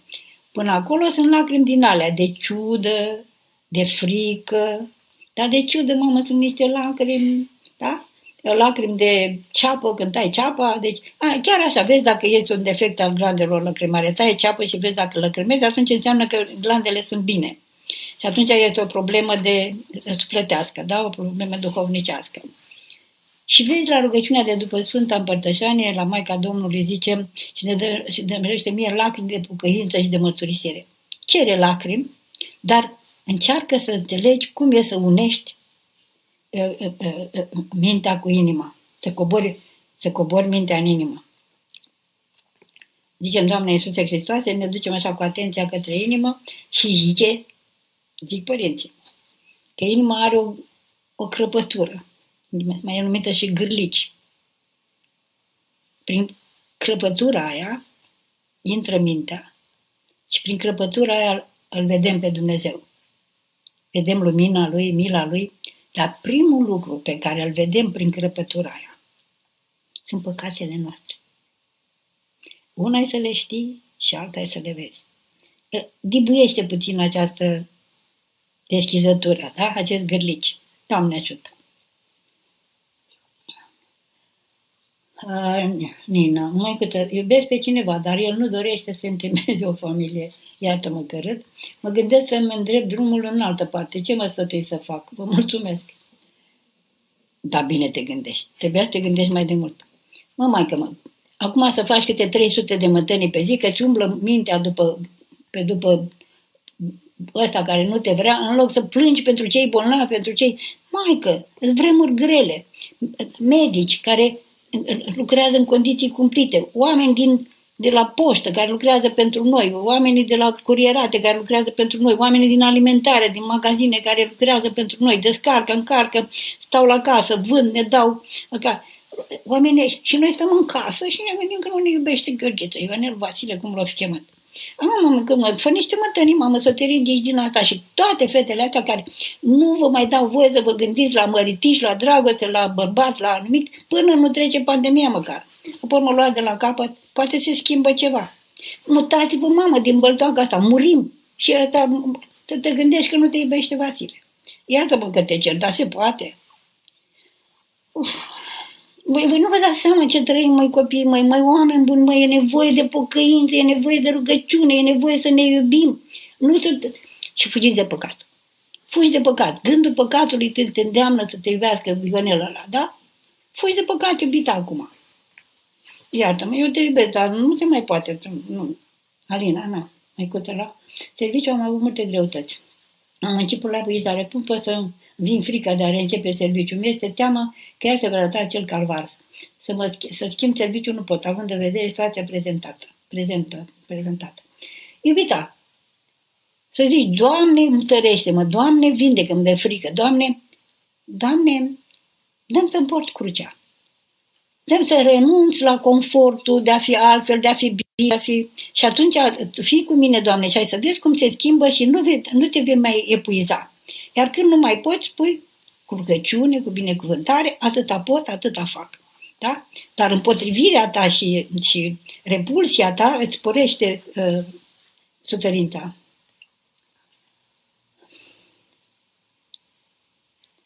Gabriela, a întrebat cineva mai sus că prietena voia să se mute de probă înainte de căsătorie și el nu a vrut. Iar ea l-a părăsit și acum îi pare rău. Ce să facă?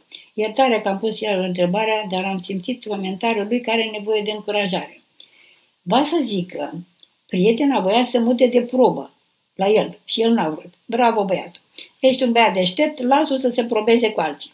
Eu v-am mai zis cum e cu proba asta. Ia să vedem. Ce-ar fi dacă în ziua anunții mireasa i-ar spune mirelui, iubitule, ești cel mai bun din cei 315 pe care i-am probat. Copila mea, dacă ei, dacă ție nu ți-e rușine să vrei probă, fă și tu niște mătăni să-ți dea Dumnezeu un pic de rușine. Iar tu, copilul meu, dă slavă lui Dumnezeu că ți-a cerut probă, că dacă o luai fără probă, asta te proba pe urmă, pe, proba pe urmă pe alții, da? Dă slavă lui Dumnezeu și roagă-te pentru ea să o vindece Dumnezeu sărmana făptură. Că și ai un copil, să vezi când s-o pocăie, ce minunată e și asta.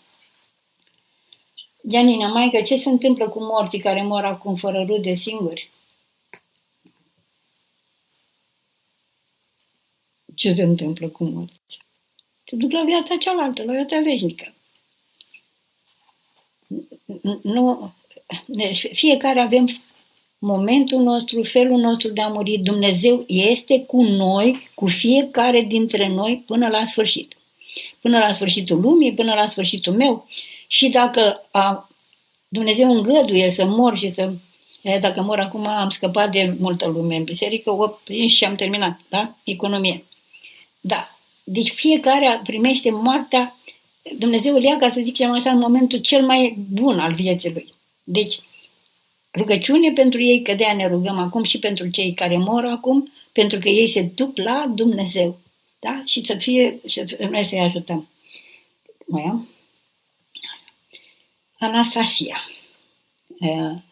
Anul trecut mi-a spus că am cancer pulmonar în metastaze. mi a spus că voi muri în maxim 5 luni. Ieri am făcut un an de atunci Dumnezeu mă ține pe pământ, are grija mea. Am dureri mari, dar morfina mă ajută. După ce m-am povedit, am simțit iubirea lui Dumnezeu. Mai câte vreau să ajung la Dumnezeu cu suflet curat. Dumnezeu să vă binecuvinteze. Fii binecuvântată, copila mea, și îți propun să nu mori de cancer. Categoric, da? Așa.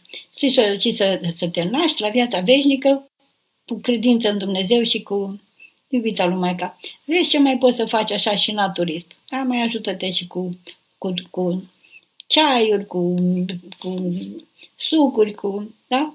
Iubirea lui Maica. Anastasia, notează mai că să o punem pe, pe așa, și să ne pomenești și pe noi, Anastasia. Andrei.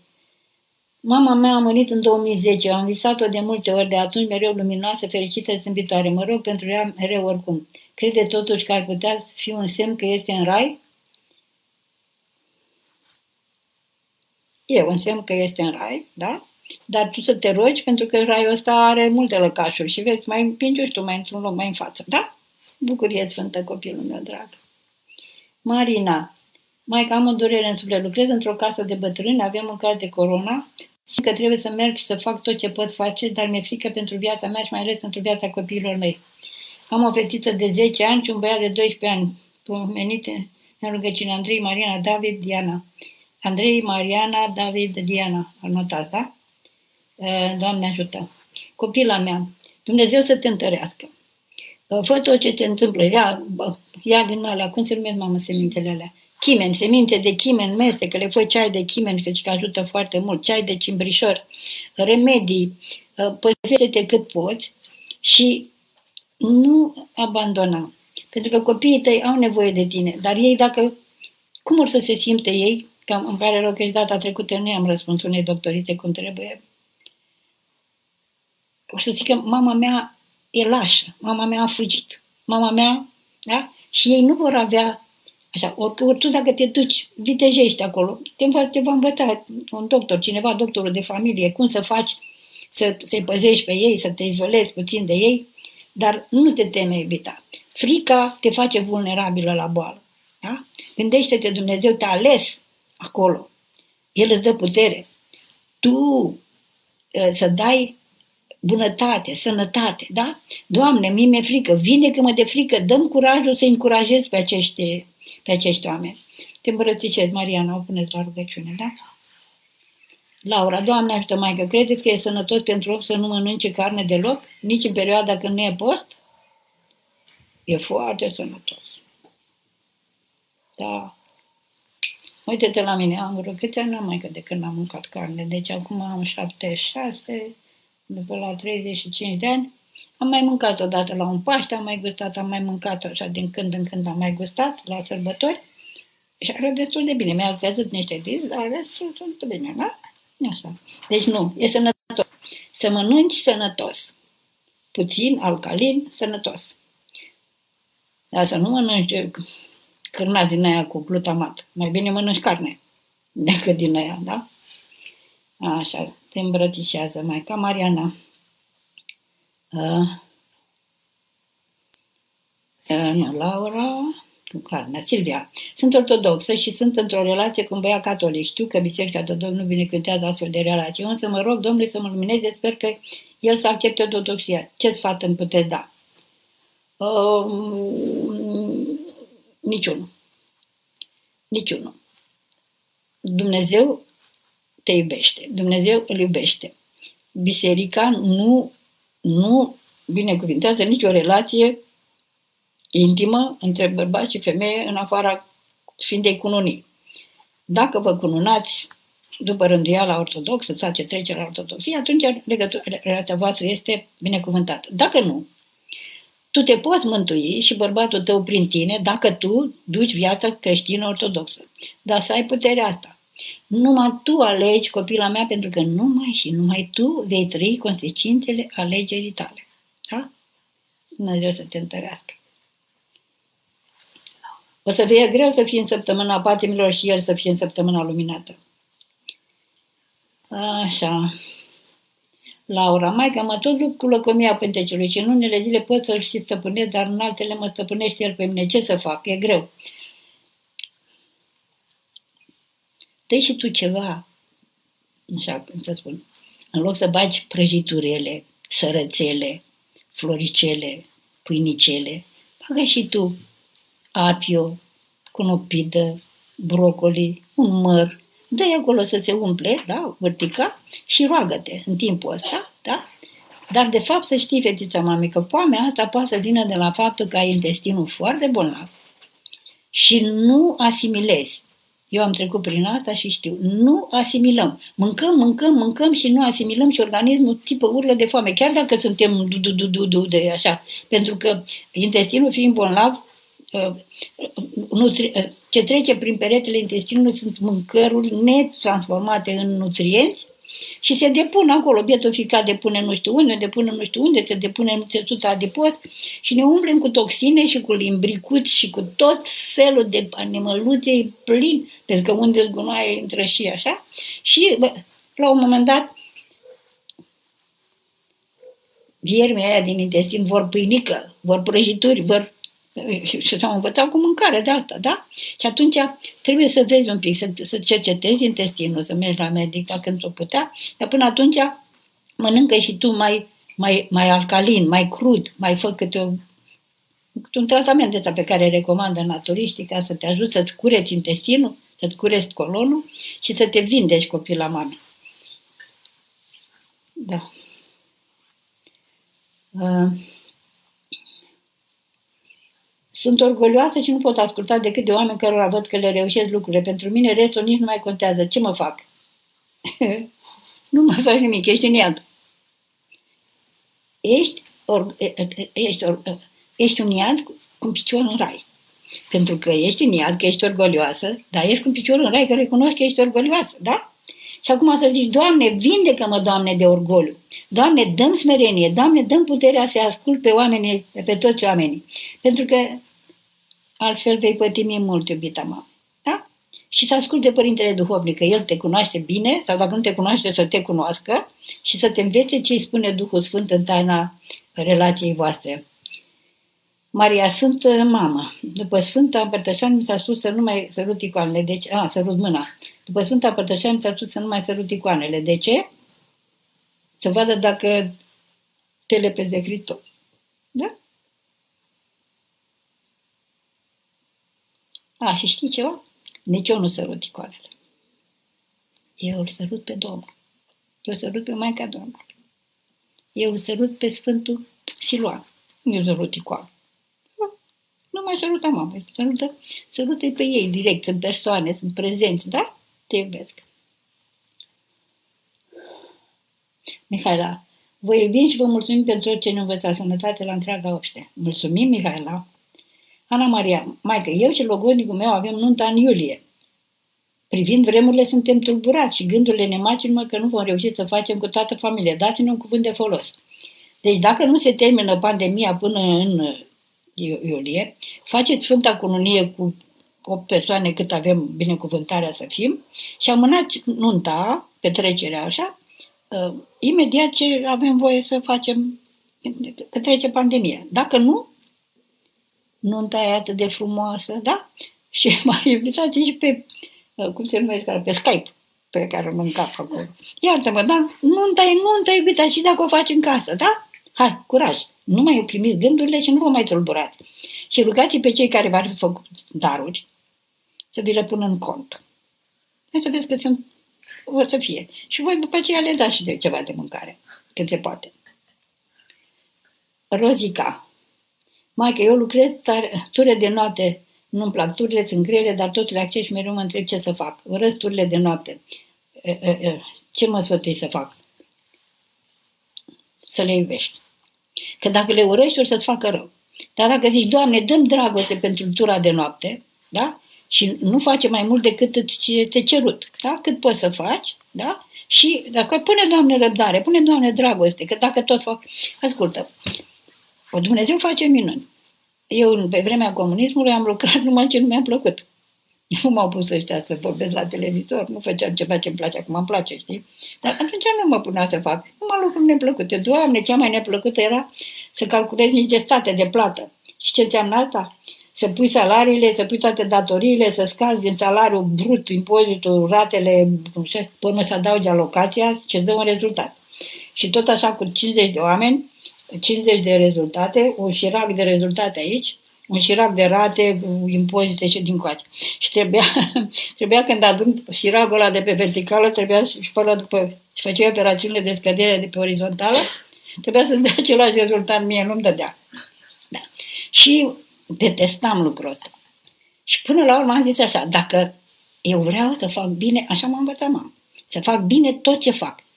Doamne, dăm putere să fac bine. Doamne, dăm putere să, da, să dacă toți sunt aici, dacă tot o să fac bine, să fac frumos, să fac corect.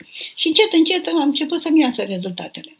Pune dragoste, cere de la Dumnezeu dragoste, iubita mea.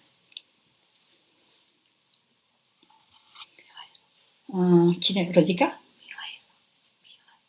Maria? Mihaela? Care? A, altă Mihaela. Maica, ce poți să face, face cei foarte sensibili care cad ușor în tristețe și chiar deznădejde gândindu-se la păcatele pe care le-au făcut? Asta e orgoliu, iubita. Păi cine n-a făcut păcate, mai copii? Voi credeți că ți-a născut cineva? Numai noi născuți nu au păcate. Da? Uh, deja, dacă te uiți la ei pe la patru luni, așa, mamă, să vezi ce șmecheri sunt, ei sunt deja gata să facă păcate. Așa. Uh, deci, toți suntem păcătoși. Mută gândul de la păcatul tău la mila lui Dumnezeu. Mută gândul de la păcatul tău la mila lui Dumnezeu. Uite cum să ne rugăm. Așa, ce bine, mulțumesc. Uite, aveam aici un cadou pentru voi. Asta e filocalia 8 pe care am făcut o bucățele mici să umblu mai ușor cu ea. Aici e Sfântul Calis Patriarhul. Am zis că îl iubesc, nu? Să se iubiți și voi. Așa. Deci despre rugăciune.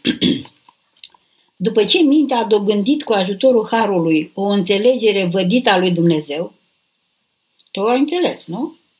Crezi că Dumnezeu este, mintea ta, în mintea ta încape existența lui Dumnezeu și credința lui Dumnezeu. Deci aici corespunzi. Prin cugetarea la cele din jurul lui Dumnezeu și prin însuflarea Duhului de viață făcător, să se cerceteze pe sine și neputința sa, să vadă cât e de departe de ceea ce trebuie să fie prin negrija și uitarea datoriilor și prin neștiința celor cuvenite. Aici asta e bine. Ai văzut păcatele și așa. Deci, ne dăm seama că le-am făcut din lipsa de grijă, uitarea datoriilor și prin neștiința celor cuvenite. Și așa, împlinim lucrarea cea dreaptă și adevărată a ocărârii de sine, deci când vezi toate astea, să te ocărăști pe tine. Doamne, am făcut asta, am făcut asta, am făcut asta, asta. Asta e ocărârea de sine, când spui că tu ai făcut și nu că te-a bătut mama sau că nu știu cine te-a făcut nu știu ce. Așa. Și a cugetului smerit, asta sunt. Da? Bun, asta e cugetul smerit. Acum urmează, da, să se apropie de Dumnezeu prin rugăciune, smerită cugetare, dar și cu încredere și cu nădejdea în iubirea mai presus de înțelegerea lui Dumnezeu față de om, din bunătatea lui negrăită. Asta îți lipsește. Crede mai că e bun, că ne iubește, că ne iartă. Sunt unii care spun că Dumnezeu e bun și ne iartă, dar nu-și văd uh, păcatele. Iar unii care își văd păcatele și nu se uită la iubirea lui Dumnezeu. Deci, iată, Sfântul ne învață să le facem pe amândouă. Ne-am ocărât pe noi și ne, ne, ne, ne, ne îndreptăm către El. Căci Sfințitul Pavel ne învață să ne apropiem de tronul Harului cu îndrăzneală. Am spus, nu, păcatele sunt multe și grele, dar mila lui Dumnezeu nu are margini. Așa, îndrăzneală, încrezându-ne în această iubire covârșitoare. Dacă nu crezi în iubirea lui, cere. Zic, Doamne, dăm să cred. Zic crezul, zic crezul și fă mătăne. Așa, continuu să citesc din Sfântul. Căci nu obișnuiește Dumnezeu să facă cu noi cele ale noastre, ci după mila Lui cea nemărginită. După ale noastre, noi nu merităm, și așa e, nu merităm iertarea. Eu, dacă aș fi Dumnezeu, nu m-aș ierta. E, Dumnezeu nu e Siloana. Dumnezeu nu e nici tu. Da? și după mila lui cea nemărginită. Drept aceea, să nu privim la noi în vremea rugăciunii. Auzi? La cine te uiți acolo? La tine. Că dacă nu ești grozavă prin sfințenie, măcar prin păcătoșenie, da? Mi s-a dus unul mândru așa la spovedit și a zis, părinte, am omorât. Am omorât. Și părintele întreabă, câți? Da. da. Deci, să nu privim la noi în vremea rugăciunii, ci spre puterea ne amintitoare de rău și a tot milostivă a preabunului nostru Dumnezeu și Tată, ca astfel să avem și noi cu ușurință dragostea Lui cu adevărat mântuitoare. Deci, privește la mila Lui. Făți, vezi cine ești? Ai văzut deja? Privește la mila Lui. Crede în iubirea Lui. Dacă nu, de fapt îi spui, dă-te jos de acolo că nu ești bun, lasă că mă judec eu. Hmm. E la pagina 262 din Filocalia 8, da? Cap, capul 23 despre rugăciune.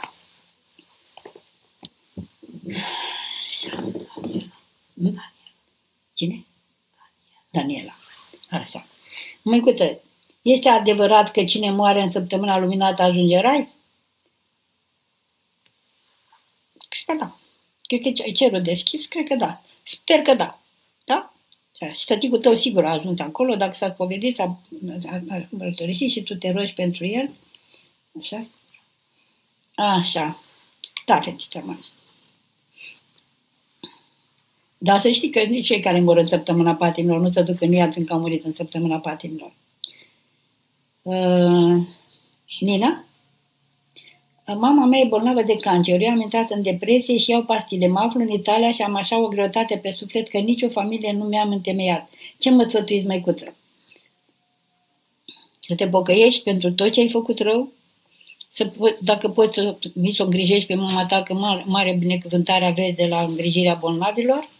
În rest, pocăință, rugăciune, fetița mamei și să, dacă începi să faci de acum lucruri bune, și cel mai bun lucru este pocăința, viața ți se va schimba și și trecutul se modifică. Um, Eliza, să rămână mai către noi, suntem blocați în Turcia. Va veni și la noi lumina învierii, oare? Precis, sigur, peste tot vine.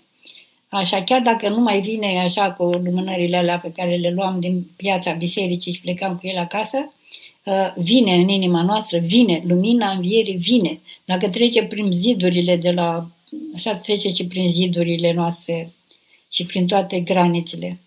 Copiii mei dragi, Dumnezeu să vă binecuvinteze acolo unde sunteți. Măicuță, ce pot face ca să renunț la fumat? Îmi doresc, dar nu am suficientă voință, mai ales că sunt soprană în grupul coral al unei biserici.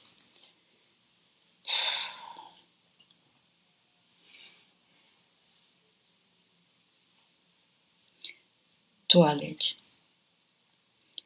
Nu-ți trebuie voință. Voința ta e bonlavă. Îți trebuie dorință. Oare îl dorești tu pe Hristos? Doamne, te rog, rănește inima cu dorirea ta.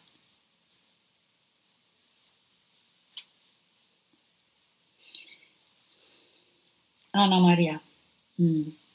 Mai că îmi doresc să, ca după terminarea facultății, anul acesta să fiu profesor. Ce credeți că ar trebui să aibă un profesor ca să poată să miște inimile copilului și să-i conducă pe calea cea dreaptă? O inimă mișcată de Duhul Sfânt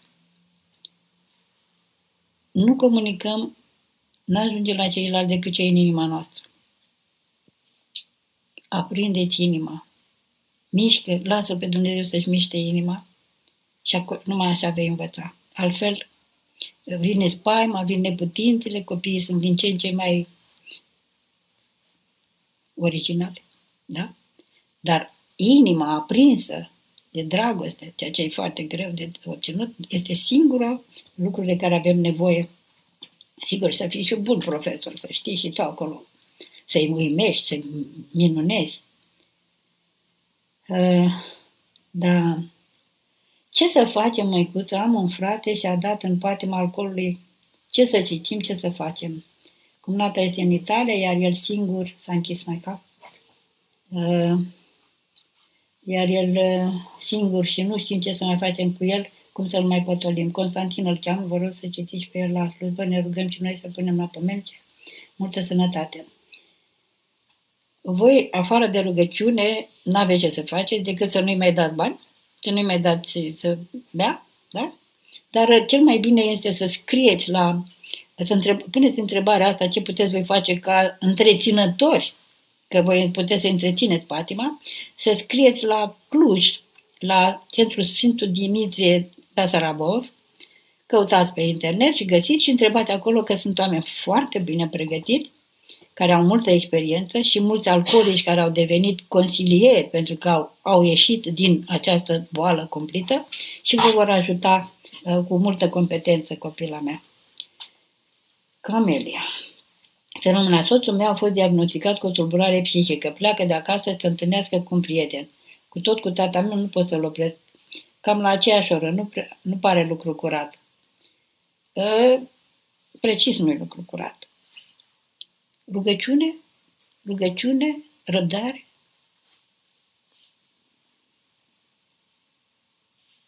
Pocăință pentru ale tale.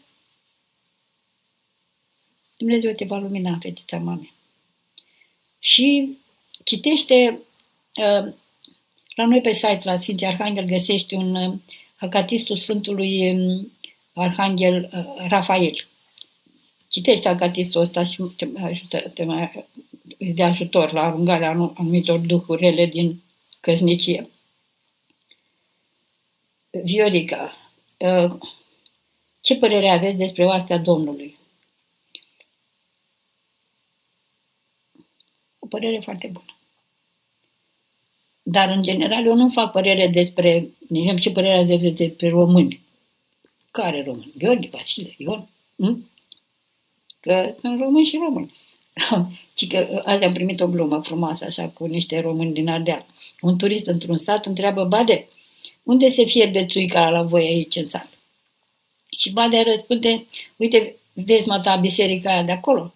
Celălalt zice, da, ce numai acolo nu. Deci, ă, dacă în fiecare casă se fierbe țuică, eu am o anumită părere despre cum se face tuica. Deci depinde de Ion, de Gheorghe, de Vasile, de Maria, da? Și la asta Domnului sunt oameni minunați, sunt oameni mai puțin minunați, sunt oameni deloc minunați, așa cum sunt și în Biserica Ortodoxă și cum sunt în toate, în toate părțile. Da? Nu am păreri generalizate. Eu nici pe cazuri concrete nu prea îmi dau cu părerea, că ce... Dacă îmi dau cu părerea, socotința mea e socotința mea, dar nu știu care este ce vede Dumnezeu. Așa că aștept și eu până când mi-o dă El vederea Lui și atunci îți spun și ție. Viorica. Nu, nu a fost. Cosmina. Ce ne spuneți despre persoane ortodoxe care merg pe la Biserica Catolică? Persoanele astea seamănă cu o doamnă care locuiește la etajul 4 și care îi spune soțului ei, bărbate, am fost puțin și până la ăla de la parter. Mâine mă duc la ăla de la etajul 3. La ăla de la etajul 2 mă duc joi.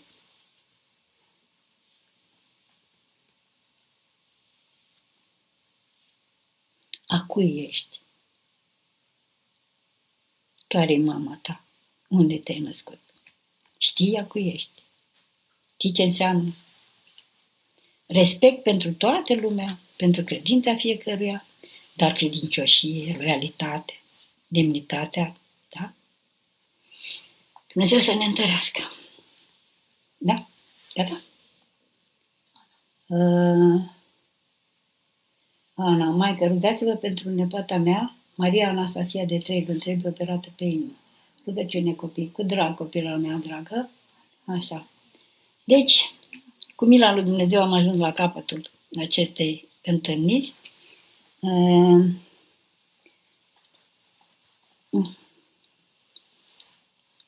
ce facem când nu prea ne pare rău de păcatele pe care le-am făcut? N-ai ce să faci. Ai o nădejde, faptul că zici că e păcat, dar dacă nu-ți pare rău, înseamnă că iubești păcatul și iubești iadul. Stai în iad, măcuță. Dar eu mă rog pentru tine să fie numai aici le aduci, să-ți dea Dumnezeu păcăință. Cere păcăință. Doamne, dăm să văd ce înseamnă păcatul și scapă-mă pe mine păcătoasa. Uh, hm? Gata. Da? Așa. Uite, nu mai sunt întrebări, este sfârșitul. Și să ne rugăm puțin. Ai tu o întrebare? Una, singură. Cum întunecă desfrânarea inima, mintea? E,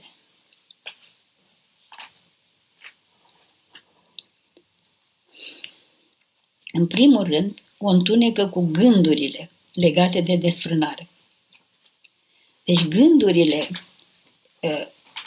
de desfrânare se nasc dintr-o minte infestată, dintr-o minte care a desfrânat cu diavolul. Iertați-mă, asta e realitatea. Deci, în primul și în primul rând, desfrâu are loc la nivelul minții. Mintea noastră e mireasa lui Hristos. Sufletul nostru e mireasa lui Hristos. Când sufletul meu se dă pe mâna diavolului, mintea mea, gândirea mea se otrăvește de energiile destructive ale lui și naște gânduri de desfrânare. Dacă nu alungăm gândul și nu zicem, Doamne, scapă-mă, Doamne, nu mă lăsa, Doamne, așa, că gândurile astea pot veni, uh, trec prin minte și dacă noi, doar din neatenție, nu neapărat că am fi făcut, ne-am lipit cu gândul, vine ca ispită.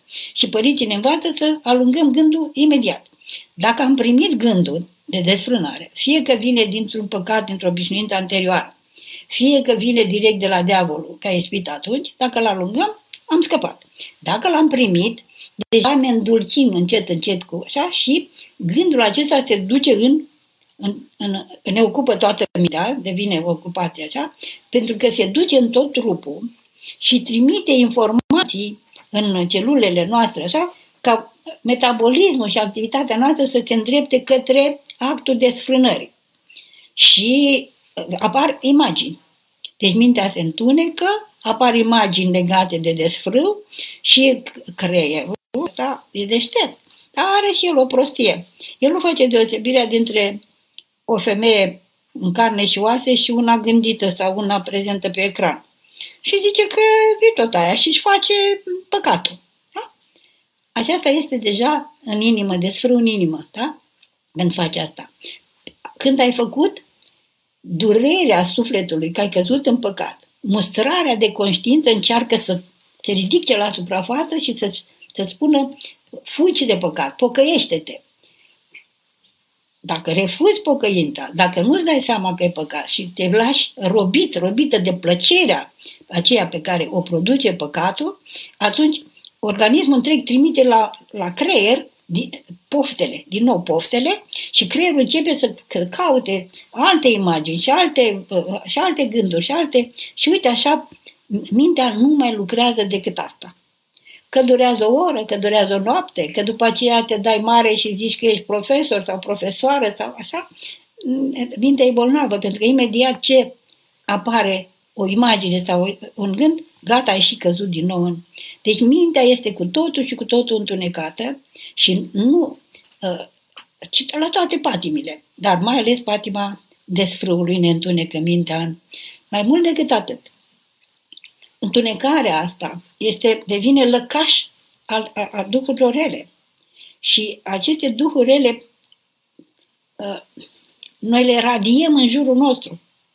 Uh, noi, noi îmbolnăvim aerul, îmbolnăvim pereții, îmbolnăvim copaci, îmbolnăvim florile, îmbolnăvim copiii, îmbolnăvim lumea din jur cu, aceste, cu aceste... Că sunt duhuri care ne fură sufletul și ne robesc unei plăceri fără să fim persoane, fără să intrăm în relație cu o persoană, fără să fie Dumnezeu viu și prezent în mine și în trăirile mele. Uf, cam așa. Acum, Doamne Iisuse Hristoase, miluiește-ne pe noi și pe toată lumea Ta. Doamne Iisuse Hristoase, miluiește-ne pe noi și pe toată lumea Ta. Vă mulțumesc, vă iubesc, vreau și eu să vă văd. Bucurie Sfântă!